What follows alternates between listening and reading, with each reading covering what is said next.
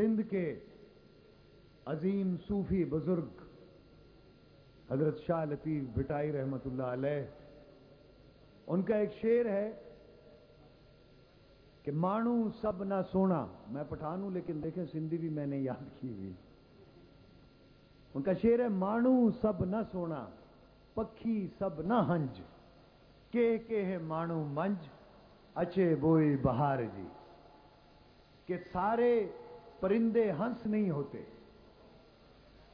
سارے پرندے ہنس نہیں ہوتے اور سب لوگ خوبصورت بھی نہیں ہوتے۔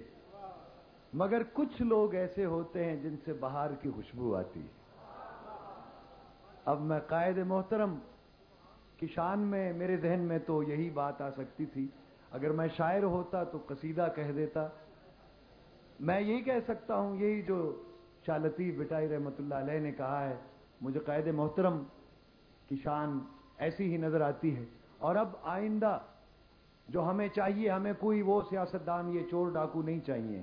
ہمیں وہی چاہیے، نگاہ بلند، سخن دل نواز، جاں پر سوز۔ یہی ہے رخت سفر میر کارواں کے لیے۔ قائد محترم اپنے خیالات کا اظہار فرمائیں گے۔ پروفیسر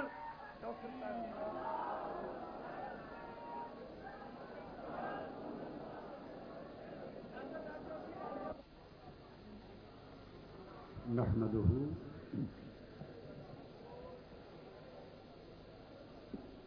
ونصلي ونسلم على سيدنا ومولانا محمد رسوله النبي الأمين المكين الحنين الكريم الرؤوف الرحيم. أما بعد. فأعوذ بالله من الشيطان الرجيم بسم الله الرحمن الرحيم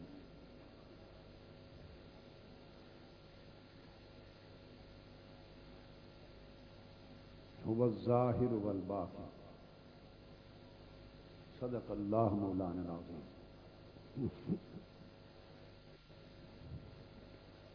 محترم،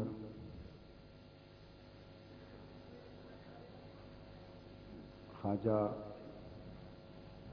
غلام معین الدین محبوب قریجا صاحب، محترم خواجہ غلام قطب الدین فریدی صاحب، محترم پیر سید خلیل الرحمان چشتی صاحب، محترم پیر سید سجاد بادشاہ چشتی صاحب، معزز مشائق اظام علماء کرام، مہمانان گرامی قدر ثناخان مصطفیٰ و اولیاء، خواتین و حضرات، اللہ رب العزت کا شکر ہے جس کی توفیق سے ہم آفتاب چشت کے اس عظیم عنوان سے منعقدہ اس سیمینار میں اور محفل سما کی اس مبارک مجلس میں حاضر ہیں۔ جو مشائق اظام اور اکابرین ملت اس بزم کو رونق بخشنے کے لیے تشریف لائے اور انہوں نے اپنے ولولہ انگیز اور روح پرور خطابات سے ہم سب کو نوازا۔ ان سب کا شکریہ ادا کرتا ہوں۔ اور بالخصوص لسان العصر، محترم حافظ شفیق الرحمان صاحب۔ جن کے کالم علم، فکر، دانش اور بصیرت کا ایک خوبصورت ذخیرہ ہوتے ہیں، سرمایہ ہوتے ہیں۔ ہم پڑھتے ہمیشہ رہتے ہیں، سنتے کبھی کبھی ہیں۔ ان کی آمد پر بھی اور اس مجلس میں شرکت پہ شکریہ ادا کرتا ہوں۔ اس بزم چشتیہ کے جملہ اراکین کو اس عظیم الشان حسین و جمیل محفل کے انعقاد پر لاکھوں بار مبارکباد پیش کرتا ہوں۔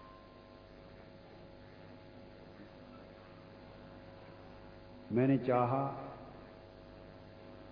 کہ اب قوال صاحبان اور راحت نصرت، فتح علی خان اور دیگر احباب پہنچ گئے ہیں۔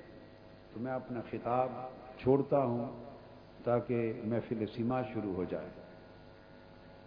تو میرا خواہش بھی یہ تھی، ارادہ بھی یہ تھا، مگر حباب مشائق نے میری درخواست قبول نہیں مجھے دھکے سے اسٹیج پہ چڑھا دیا اور اسٹیج سے اعلان ہو گیا۔ اب میں اپنی طبیعت، اس وقت اپنی طبیعت اور اپنے ذوق کے خلاف محو گفتگو۔ دو چار ضروری باتیں بالکل اختصار کے ساتھ عرض کر کے آپ کے ساتھ بیٹھتا ہوں تاکہ میں بھی لطف سیما اور لذت و حلاوت سیما حاصل کر سکوں۔ اللہ رب العزت کے دو اسماء گرامی کا میں نے ذکر کیا جو قرآن مجید میں بیان ہے۔ وہ ظاہر والبات وہی ظاہر ہے، وہی باطن ہے۔ اس کا حکم اللہ کا حکم۔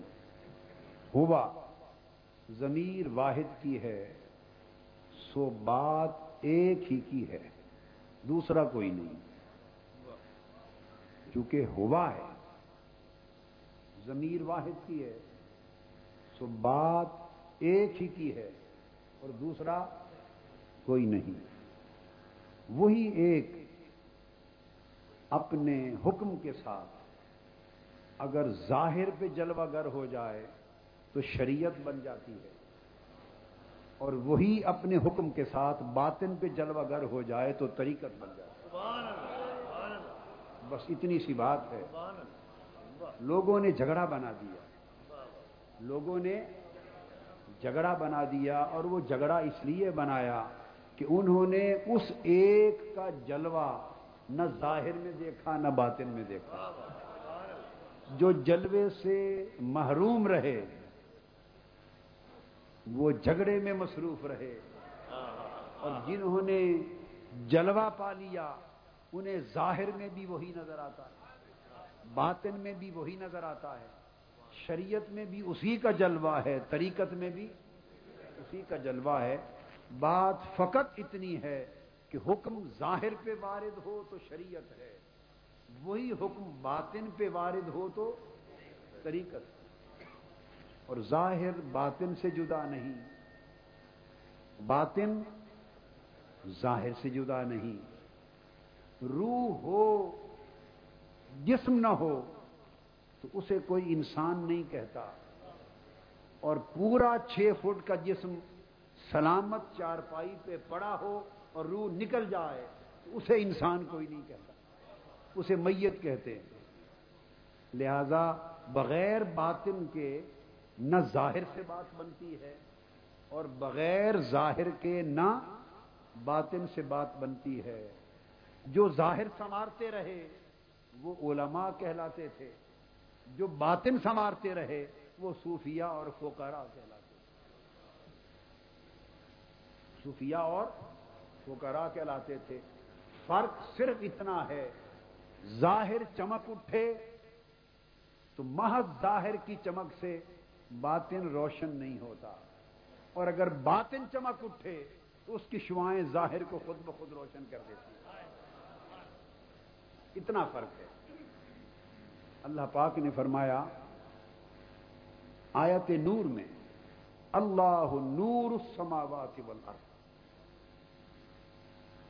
اللہ نور ہے، آسمانوں کا بھی اور زمین کا بھی۔ آسمان کہتے ہیں بالا کو۔ یہ بات یاد ہے۔ سما۔ اونچی جگہ کو سما کہتے ہیں۔ اونچی جگہ کو سما کہتے ہیں۔ آپ قرآن مجید میں پڑھتے ہیں انزلہ من سما اما ان اس اللہ نے سما سے بارش بھیجی، پانی بھیجا۔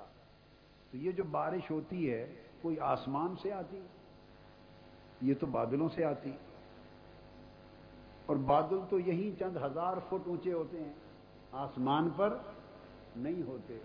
تو پتا چلا کہ سما فقط آسمان کو نہیں کہتے، سما اونچی شے کو کہتے ہیں۔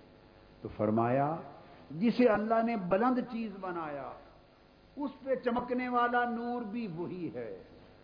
اور جسے اللہ نے پستی میں رکھا، اس پستی کے افق پر چمکنے والا نور بھی اللہ کا ہے۔ تو انسانی کائنات میں سما روح ہے اور ارد جسم ہے۔ سماوات۔ اللہ آسمانوں کا نور، تو آسمان سے مراد انسانی کائنات میں کیا ہے؟ روح۔ تو افو کے روح پہ چمکنے والا نور بھی اللہ کا۔ اور زمین کا نور افو کے ارضی پہ چمکنے والا نور بھی اللہ کا۔ تو نور اگر ارض پہ چمکے حکام شریعت وجود میں آتے ہیں۔ اور نور اگر روح پہ چمکے افو کے روح پر، تو پھر انوار طریقت وجود میں آتے ہیں۔ اور اس نے پھر ایک مثال دی، فرمایا، اللہ نور السماوات والارض۔ یہ بات تو سمجھا دی۔ اب یہ کس کی سمجھ میں آتی ہے کہ اس کے اندر وہ کہنا کیا چاہتا ہے؟ سمجھ میں آئی کسی کو؟ بولیے، سمجھ میں آئی؟ پھر وہ سمجھانے کے لیے مثال دیتا ہے۔ وہ چاہتا ہے کہ میں نور تو ہوں بلندی پر بھی میرا ظہور ہے اور پستی پر بھی میرا ظہور ہے عالم روح پر بھی میرا ظہور ہے اور عالم جسم پر بھی میرا ظہور ہے روحانیات میں بھی میرا ظہور ہے اور مادیات میں بھی میرا ظہور ہے مگر میرے ظہور کی تمہیں سمجھ نہیں آئے گی میرے ظہور کی تمہیں سمجھ نہیں آئے گی اس لیے کہ مجھے تم دیکھ نہیں سکتے۔ مجھے تم دیکھ نہیں سکتے۔ تم تو اس سورج کو نہیں دیکھ سکتے۔ اگر سورج چمک رہا ہو اور آپ وہ تاپ پر ہو، آپ آنکھ کھول کر سورج کو تک سکتے ہیں۔ بس تکتے ہی آنکھ چدیا جائے گا۔ تکتے ہی آنکھ چدیا جائے گا۔ تو فرمایا، تم نے سورج کو دیکھنا ہو اور اس کی آب و تاب کو دیکھنا ہو اور پھر اس کی تجلیات سے کچھ چمکانا ہو کسی کو، تو پھر تم اس کا پرتو کسی شے میں ڈالتے ہو۔ اس کو آئینے میں دیکھتے ہو، یا اسے پانی میں دیکھتے ہو۔ وہ آئینے میں چمکتا ہے۔ پھر اس کی شوائیں منعقص ہوتی ہیں، وہ سامنے دوسرے آئینے پر پڑتی ہیں۔ اگر آئینوں کا رخ صحیح ہو، اس آئینے کا رخ سورج کی طرف ہو تو سورج اس آئینے میں دکھائی دیتا ہے، یہ سائنٹیفک پروسیس ہے۔ آپ کر کے گھر کے اندر بھی دیکھ لیتے، میں تو کیا کرتا تھا۔ میں جب اسکول کالج کا طالب علم تھا، تو دس دس آئینے رکھ کر میں یہ کیا کرتا تھا۔ ایک آئینہ رکھا، سورج نظر آیا۔ اب اس آئینے کے ساتھ ایک خاص اینگل پر دوسرا آئینہ رکھا۔ وہ جس اینگل پر سورج آئینے پہ پڑ رہا ہے، اسی زاویے سے اس کے سامنے اگلا آئینہ رکھو، زاویہ صحیح ہونا چاہیے۔ وہ سورج دوسرے آئینے میں بھی نظر آئے گا۔ پھر جس آئینے کا زاویہ، جس زاویے پر وہ آئینہ رکھا، یہ بات بڑی غور سے سمجھنے والی، سارا تصور سمجھ میں آ جائے گا۔ اسی زاویے پر دوسرا آئینہ رکھ لیا۔ اب جہاں اس میں تکو اس میں بھی سورج نظر آئے گا۔ اب اس زاویے کو دیکھ لو۔ اسی زاویے کا خیال رکھ کر دوسری سمت پھر تیسرا آئینہ رکھو، سورج وہاں نظر آئے گا۔ پھر اسی سمت چوتھا آئینہ رکھو، سورج وہاں نظر آئے گا۔ اگر آپ کے فن میں تھوڑی سی مہارت ہے، آپ پچاس آئینے ایک ہی زاویے میں سمت بدل کر کے رکھتے چلے جائیں، آسمان پہ چمکنے والا سورج پچاس سو آئینے سے گزرتا ہوا منعقد ہو کر آپ کے آئینے میں دکھائی دے گا جب آپ پچاسویں آئینے میں اس چمکتے ہوئے سورج کو دیکھیں گے اور جب نظر آ جائے گا تو میں بتاؤں گا اسی کو اولیاء کا سلسلہ کہتے ہیں اسی کو اولیاء کا سلسلہ کہتے ہیں کہ یہ سورج اپنی آب و تاب کے ساتھ جب چمکتا ہے تو تم مادی آنکھ کے ساتھ اس کا جلوہ نہیں کر سکتے۔ اس سورج کا جلوہ نہیں کرتے تو پھر وہ جلوے لازوال اور وہ جلوے بے مثال، وہ جلوے حق جب بے نقاب ہو کے چمکتا ہے، اس کا جلوہ کون کر سکتا ہے؟ تو اس کے جلوے کے لیے بھی کوئی آئینہ چاہیے تھا۔ تو جلوے حق کا بے حجاب آئینہ وجود مصطفیٰ بنایا۔ بلا واسطہ آئینہ وجود مصطفیٰ بنایا گیا۔ پھر وجود مصطفیٰ کے آئینے کو رکھ کر اس سے کئی زاویے نکل رہے تھے۔ اس زاویے پر ابو بکر کا آئینہ رکھ دیا، اس پر عمر کا آئینہ، عثمان کا، علی کا، یہ سارے آئینے مختلف زاویے پہ نصب کر دیے گئے۔ رب کا جلوہ مصطفیٰ میں، مصطفیٰ کا جلوہ خلفا میں۔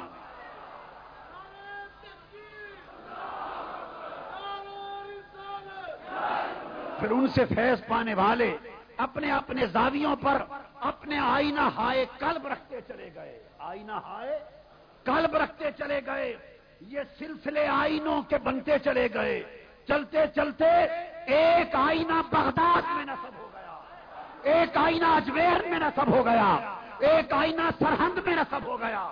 ایک آئینہ سور ورد میں نصب ہو گیا۔ ایک ہجویر سے چلا لاہور میں نصب ہو گیا۔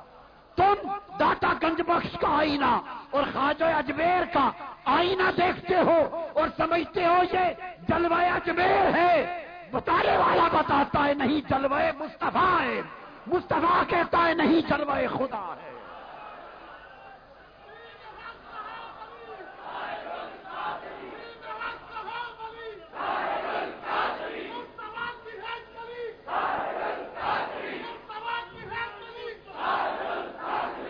تو لوگوں لوگوں، نہ اس کا جلوہ مدھم ہوا۔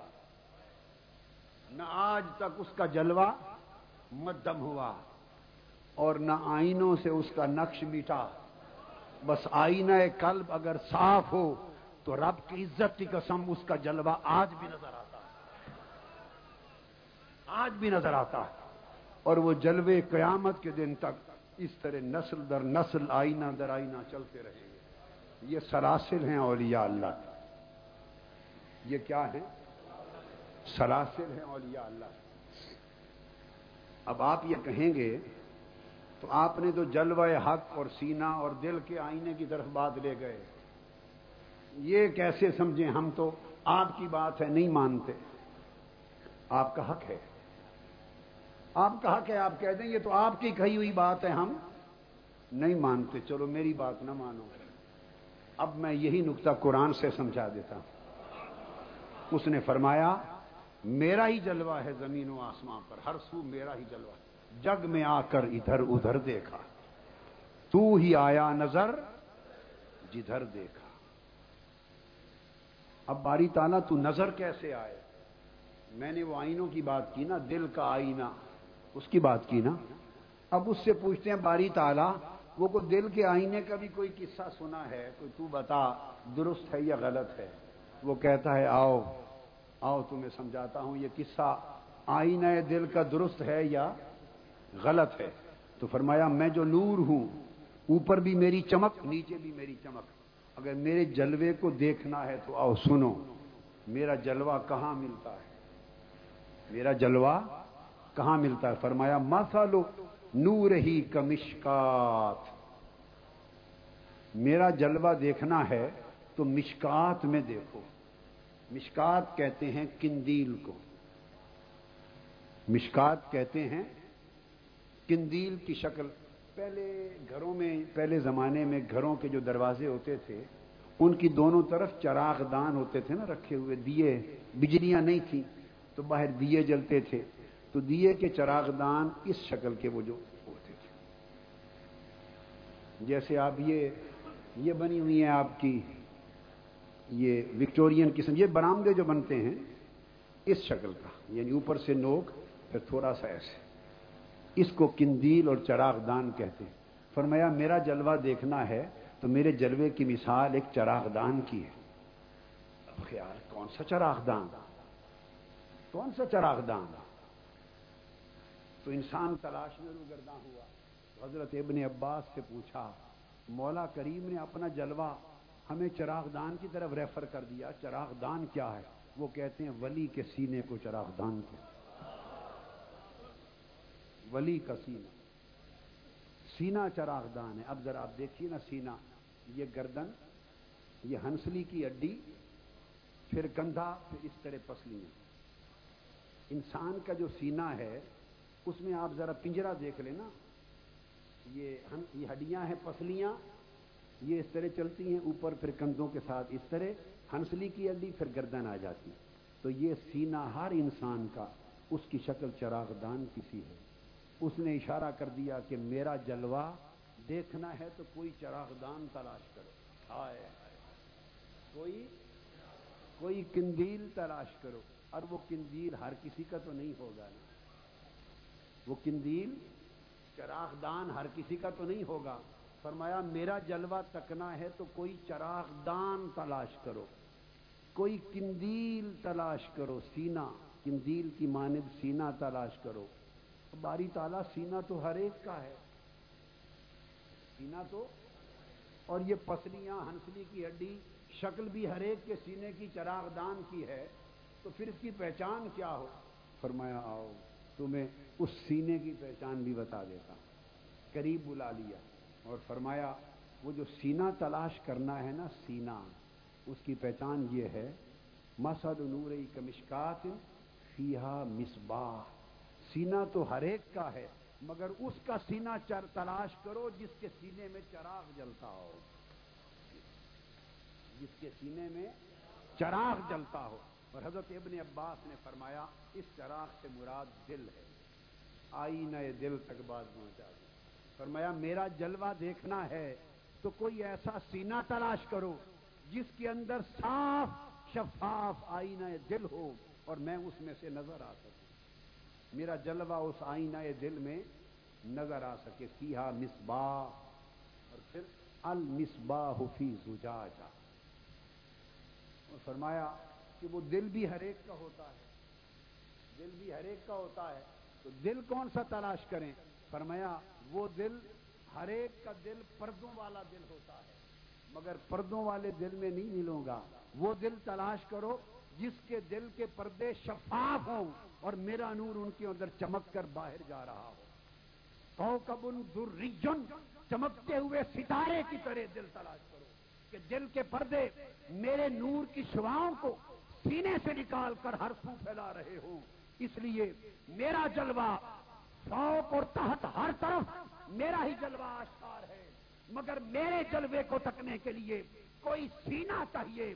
اور سینہ بھی وہ جس کا دل زندہ ہو اور دل وہ جس میں چراغ نور روشن ہو۔ اور تم کسی مرد حق کے سینے کے اندر جلنے والے چراغ دیکھو آئیے کے اندر۔ جب تک کے دیکھو گے تو جتنے چراغ پھولوں میں جلتے نظر آئیں گے۔ ان میں تمہیں میرے ہی جلوے سلسلہ وار نظر آتے چلے جائیں۔ گے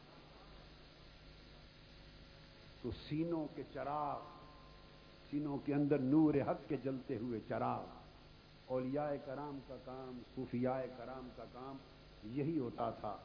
سینے بھی بنے بنائے مل جاتے تھے، دل بھی رکھے رکھائے مل جاتے تھے۔ سارا کچھ تو مولا نے بنا دیا ہوتا تھا۔ وہ تو ریگ مال مل کے زنگ کو صاف کر دیتے۔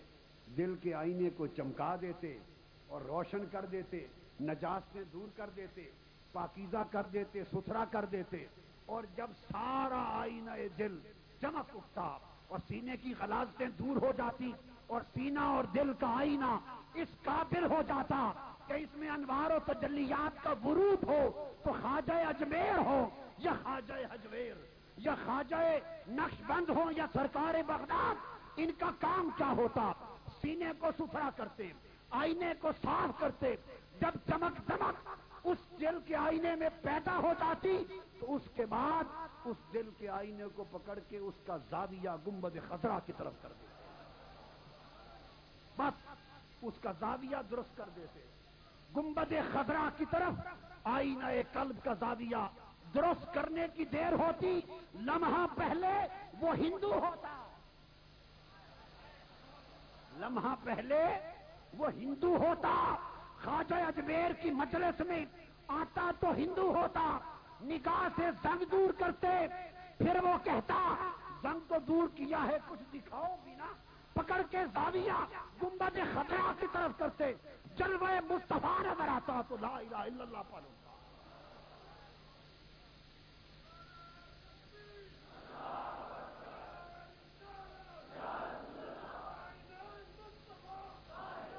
بس بات فقط اتنا ہے۔ شریعت والے سن لو، شریعت والے بتاتے شریعت والے بتاتے ہیں، طریقت والے دکھاتے ہیں۔ بس اتنی سی بات۔ شریعت والے بتا دیتے ہیں۔ نہ بتائیں تو انسان جاہل رہے۔ جاہل رہے۔ تو شریعت والے جو کچھ بتا دیتے ہیں طریقت والے پردہ اٹھا کے دکھا بو علی اندر غبار نہ کا گم۔ پردے بو علی اندر غبار ناک کا گم۔ دست رومی پردے محمل کرے۔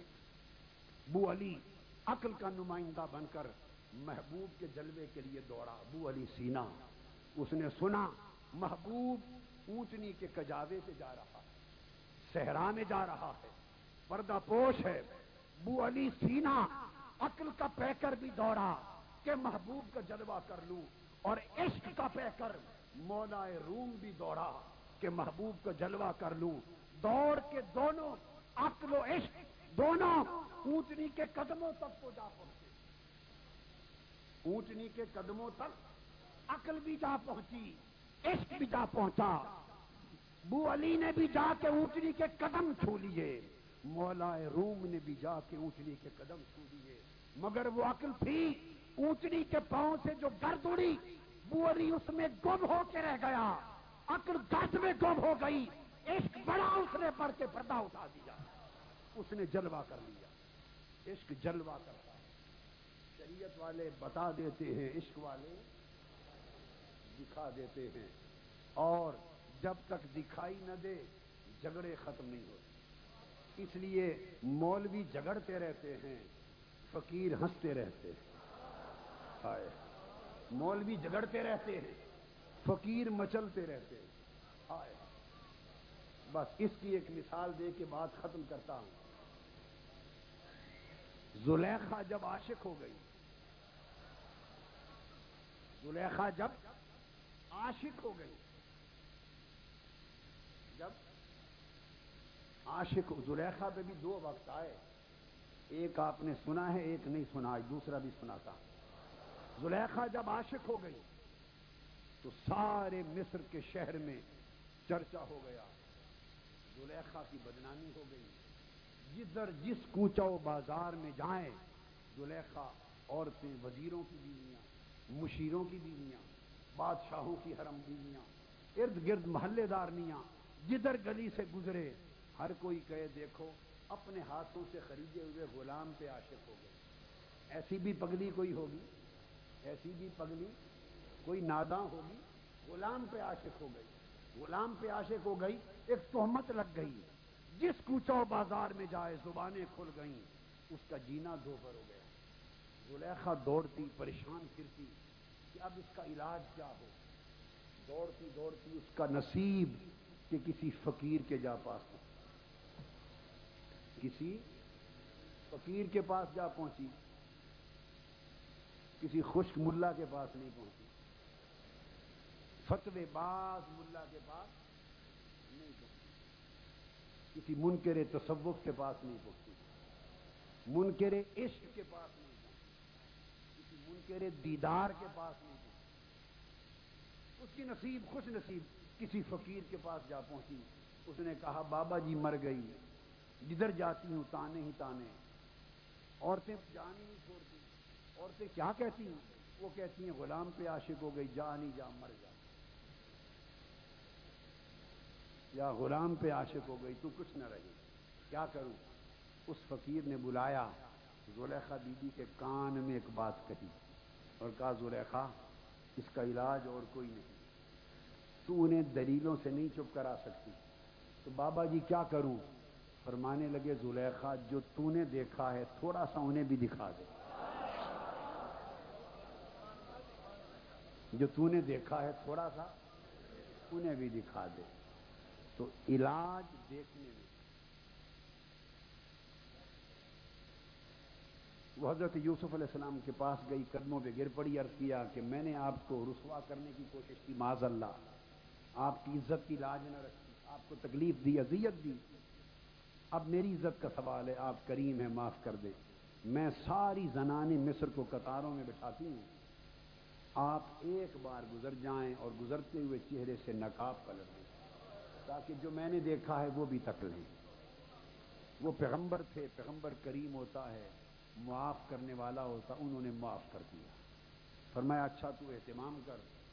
عورتیں بیٹھ گئیں زنان مصر۔ ان کے ہاتھوں میں پھل دے دیے سات تیز چھریاں دے دی طے یہ پایا کہ جب حضرت یوسف یہاں سے گزریں اور پردہ اٹھائیں تم پھل کاٹنے لگ جانا۔ یہ ایگریمنٹ ہو گیا۔ یہ یہ طے ہو گیا کہ پھل اس وقت کاٹنا جب حضرت یوسف گزرے بس حضرت یوسف گزرے، انہوں نے نقاب پلٹی۔ زنان مصر نے چھریاں چلا دی۔ بس وہ تکتی ہی رہ گئیں۔ پھل گر گئے۔ چھریاں چل گئیں، انگلیاں کٹ گئیں، خون بہ گئے۔ پھل گر گئے ہاتھ کٹ گئے، خون بہ گئے اور وہ تکتی ہی رہ گئی جب یوسف علیہ السلام گزر گئے، انہوں نے جب دیکھا کہ خون اور ہاتھ کٹ گئے، وہ کہتی ہیں، قرآن کہتا ہے، ہاشا للہ ما ہاضا بشرا. خدا کی قسم، یہ تو بشری خدا کی قسم، یہ تو بشری نہیں پہلے رٹ ہی بشر بشر کی جب تک دیکھا نہ تھا، رٹ ہی بشر بشر کی تھی۔ اور جب تک لیا، بشریت ہے۔ بشریت گئی کرے بشریت ہے، مگر جب تک لیا تو بولی ہی بدل گئی۔ یارو، بولی بدل جاتی ہے۔ کوئی مثل نہیں جھولن دی چپ کر میرے علی اتنا جان نہیں بولن چپ کر گئی۔ جب تک دیکھا نہ تھا، زبانیں جب ایک بار دیکھ لیا، قسم کھاتی، خدا کی قسم، یہ تو بشری نہیں۔ اب رب کو بھی معلوم ہے کہ بشریت تو ہے۔ وہ بھی دیکھ رہا ہے، مگر کہتا ہے، کہے جاؤ، میرا کیا جائے؟ پہلے یوں کہتی تھی، اب یوں کہنے لگ گئی۔ جب دیکھا نہیں تھا تو یہ عالم تھا، دیکھ لیا تو یہ عالم ہے۔ تو ایک طرف تو یہ کیفیت، یہ جتنے جھگڑے نظر آتے ہیں نا آپ کو مسجدوں میں مسلکوں میں، فرقوں میں، مناظروں میں جتنے جھگڑے نظر آتے ہیں، ان جھگڑوں میں ملوث نہ ہوا کریں۔ یہ سب نہ دیکھنے کے جھگڑے یہ کیا؟ ہمیں بھی بیس سال ہو گئے فتوے سنتے ہوئے۔ کتنے؟ مگر فتووں سے ہمارا بگڑا کچھ نہیں۔ ہر فتوے سے ہم کچھ سمر ہی گئے، کچھ بن ہی گیا۔ بن ہی گیا ہم بڑھتے ہی گئے۔ یہ بلائی کے لیے ہوتے یہ جھگڑوں میں نہ جایا کریں۔ یہ نہ دیکھنے کے جھگڑے ہیں اور جو دیکھ لیتے ہیں، پھر وہ بولتے نہیں۔ پھر وہ اور جگڑتے نہیں۔ تو یہ زلیخا تھی، جو کبھی تکتی تھی اور مرتی تھی۔ پھر وہ وقت آیا، شیخ ابو طالب مکی قوت القلوب میں بیان کرتے ہیں ان کی روایت کے مطابق۔ پھر وہ وقت آیا کہ یوسف علیہ السلام کی زوجیت میں آ گئی بعض لوگ اس روایت کو نہیں مانتے، مجھے اس سے بحث نہیں۔ شیخ ابو طالب مکی قوت القلوب میں بیان کرتے ہیں۔ وہ روایت کرتے ہیں کہ آپ کی زوجیت میں آ گئی جب زوجیت میں آ گئی تو پھر وہ یوسف علیہ السلام کو تکتی نہیں تھی۔ یوسف علیہ السلام کا جو فیض ملا نا، تو لو کہیں اور لگ گئی۔ آئے۔ پہلے لو یہاں لگی تھی۔ اب جب ان کی قربت ملی تو لو، یہ جو قربت ہوتی ہے، بس وہ لو بدلتی چلی جاتی ہے نا۔ یہاں سے اکھاڑ کے یہاں لگایا، پھر یہاں سے اکھاڑ کے آگے لگایا، پھر یہاں سے آگے لگایا، پھر وہاں سے مدینہ پاک لگایا، وہاں سے عرش محلہ پہ لگا دیا۔ یہ لو بدلتی رہتی ہے۔ تو تکتی نہیں تھی۔ یوسف علیہ السلام نے ایک دن پوچھا، زلیخا، ایک وقت تو وہ تھا کہ میرے بغیر تو جیتی نہیں تھی۔ میرے بغیر جیتی نہیں تھی۔ آج تیرا عالم یہ ہے کہ میں تیرے سامنے ہوں، مجھے تکتی نہیں ہو۔ بات کیا ہے؟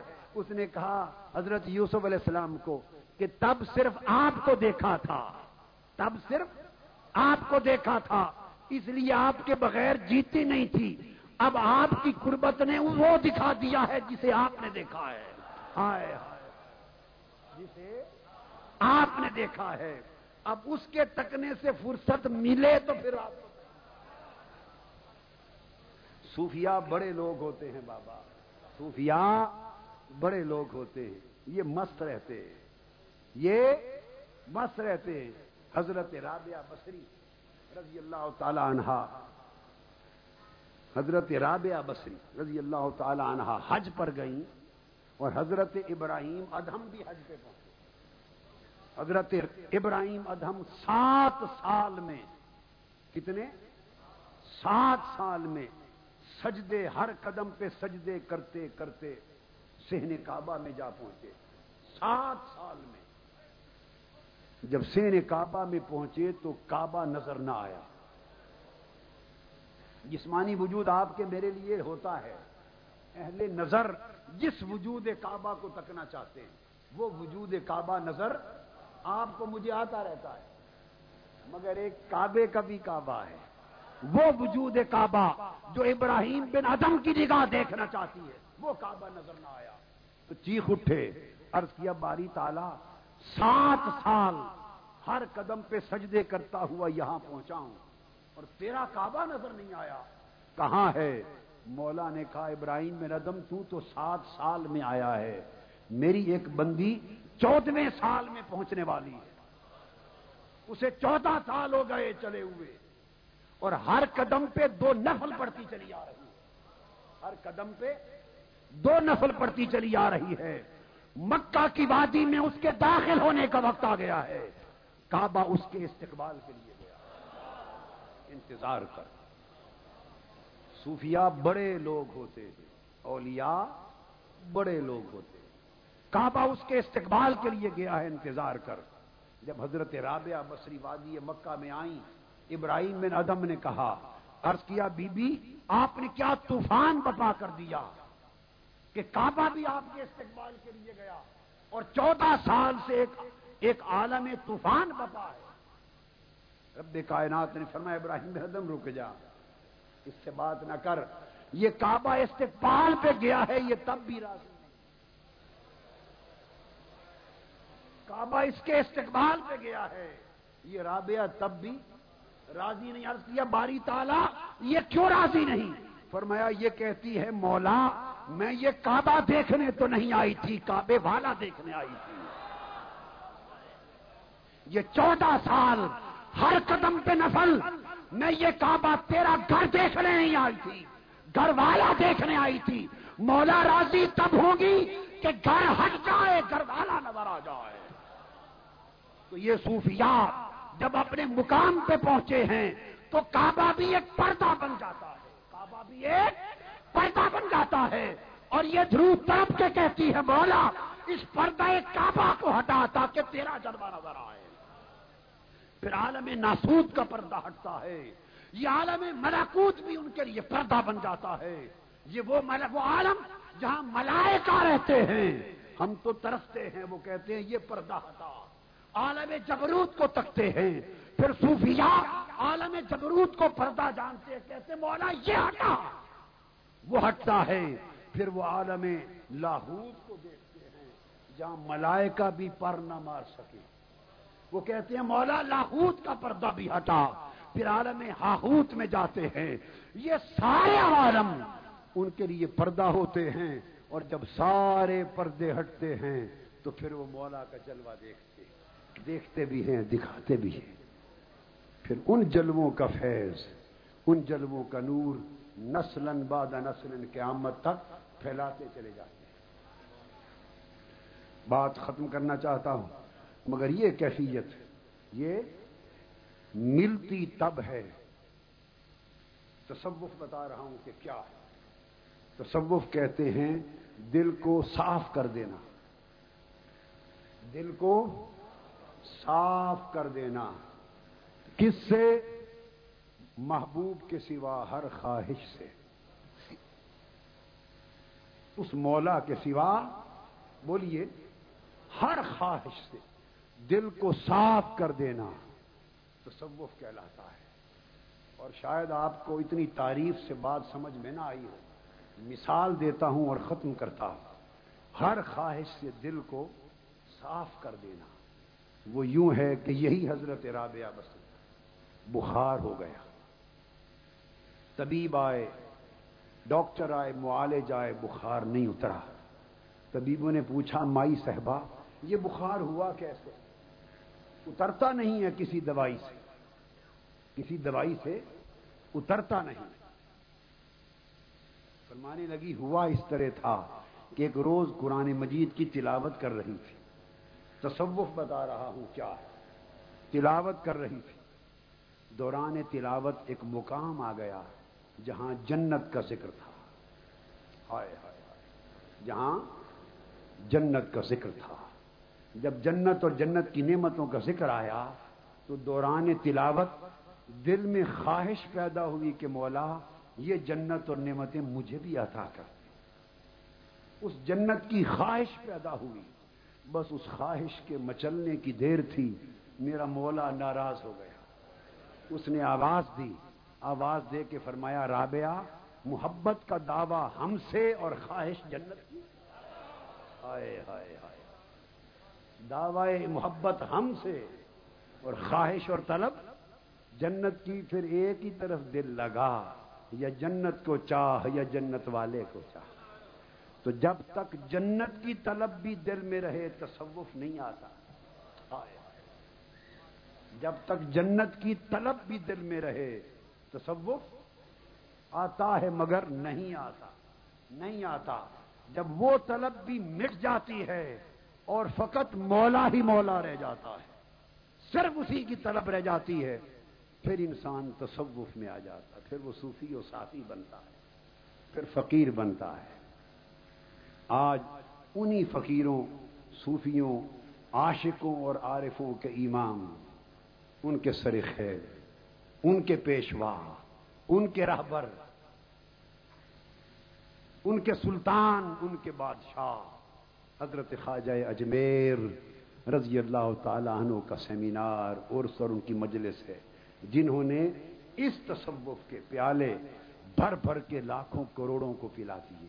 اور بر صغیر پاک و ہند میں لاکھوں میں خانے چلا دیے لاکھوں میں خانے چلا دیے یہ الگ بات کہ میں خانہ کھلا ہے کوئی کوئی۔ وہ کیسے مصرا ہے پہلا؟ غنیمت جان جتنی بھی ملی ہے۔ غنیمت جان لے جتنی ملی ہے۔ غنیمت جان لے جتنی ملی ہے۔ کہ میں خانہ کھلا ہے، کوئی کوئی۔ یہ وہ زمانہ آ گیا ہے، میں خانے بند ہو رہے ہیں۔ یہ مستفی انقلاب کی تحریک انشاءاللہ بند ہوتے میں خانوں کو پھر سے کھولے گی۔ بند ہوتے میں خانوں کو پھر سے کھولے گی۔ وہ پھر جام چھلکیں گے۔ عشق و محبت اور معرفت کے جام پھر چھلکیں گے۔ میں خار پھر پیدا ہوں گے۔ اور میں خانے کے گلی کوچے پھر آباد ہوں گے۔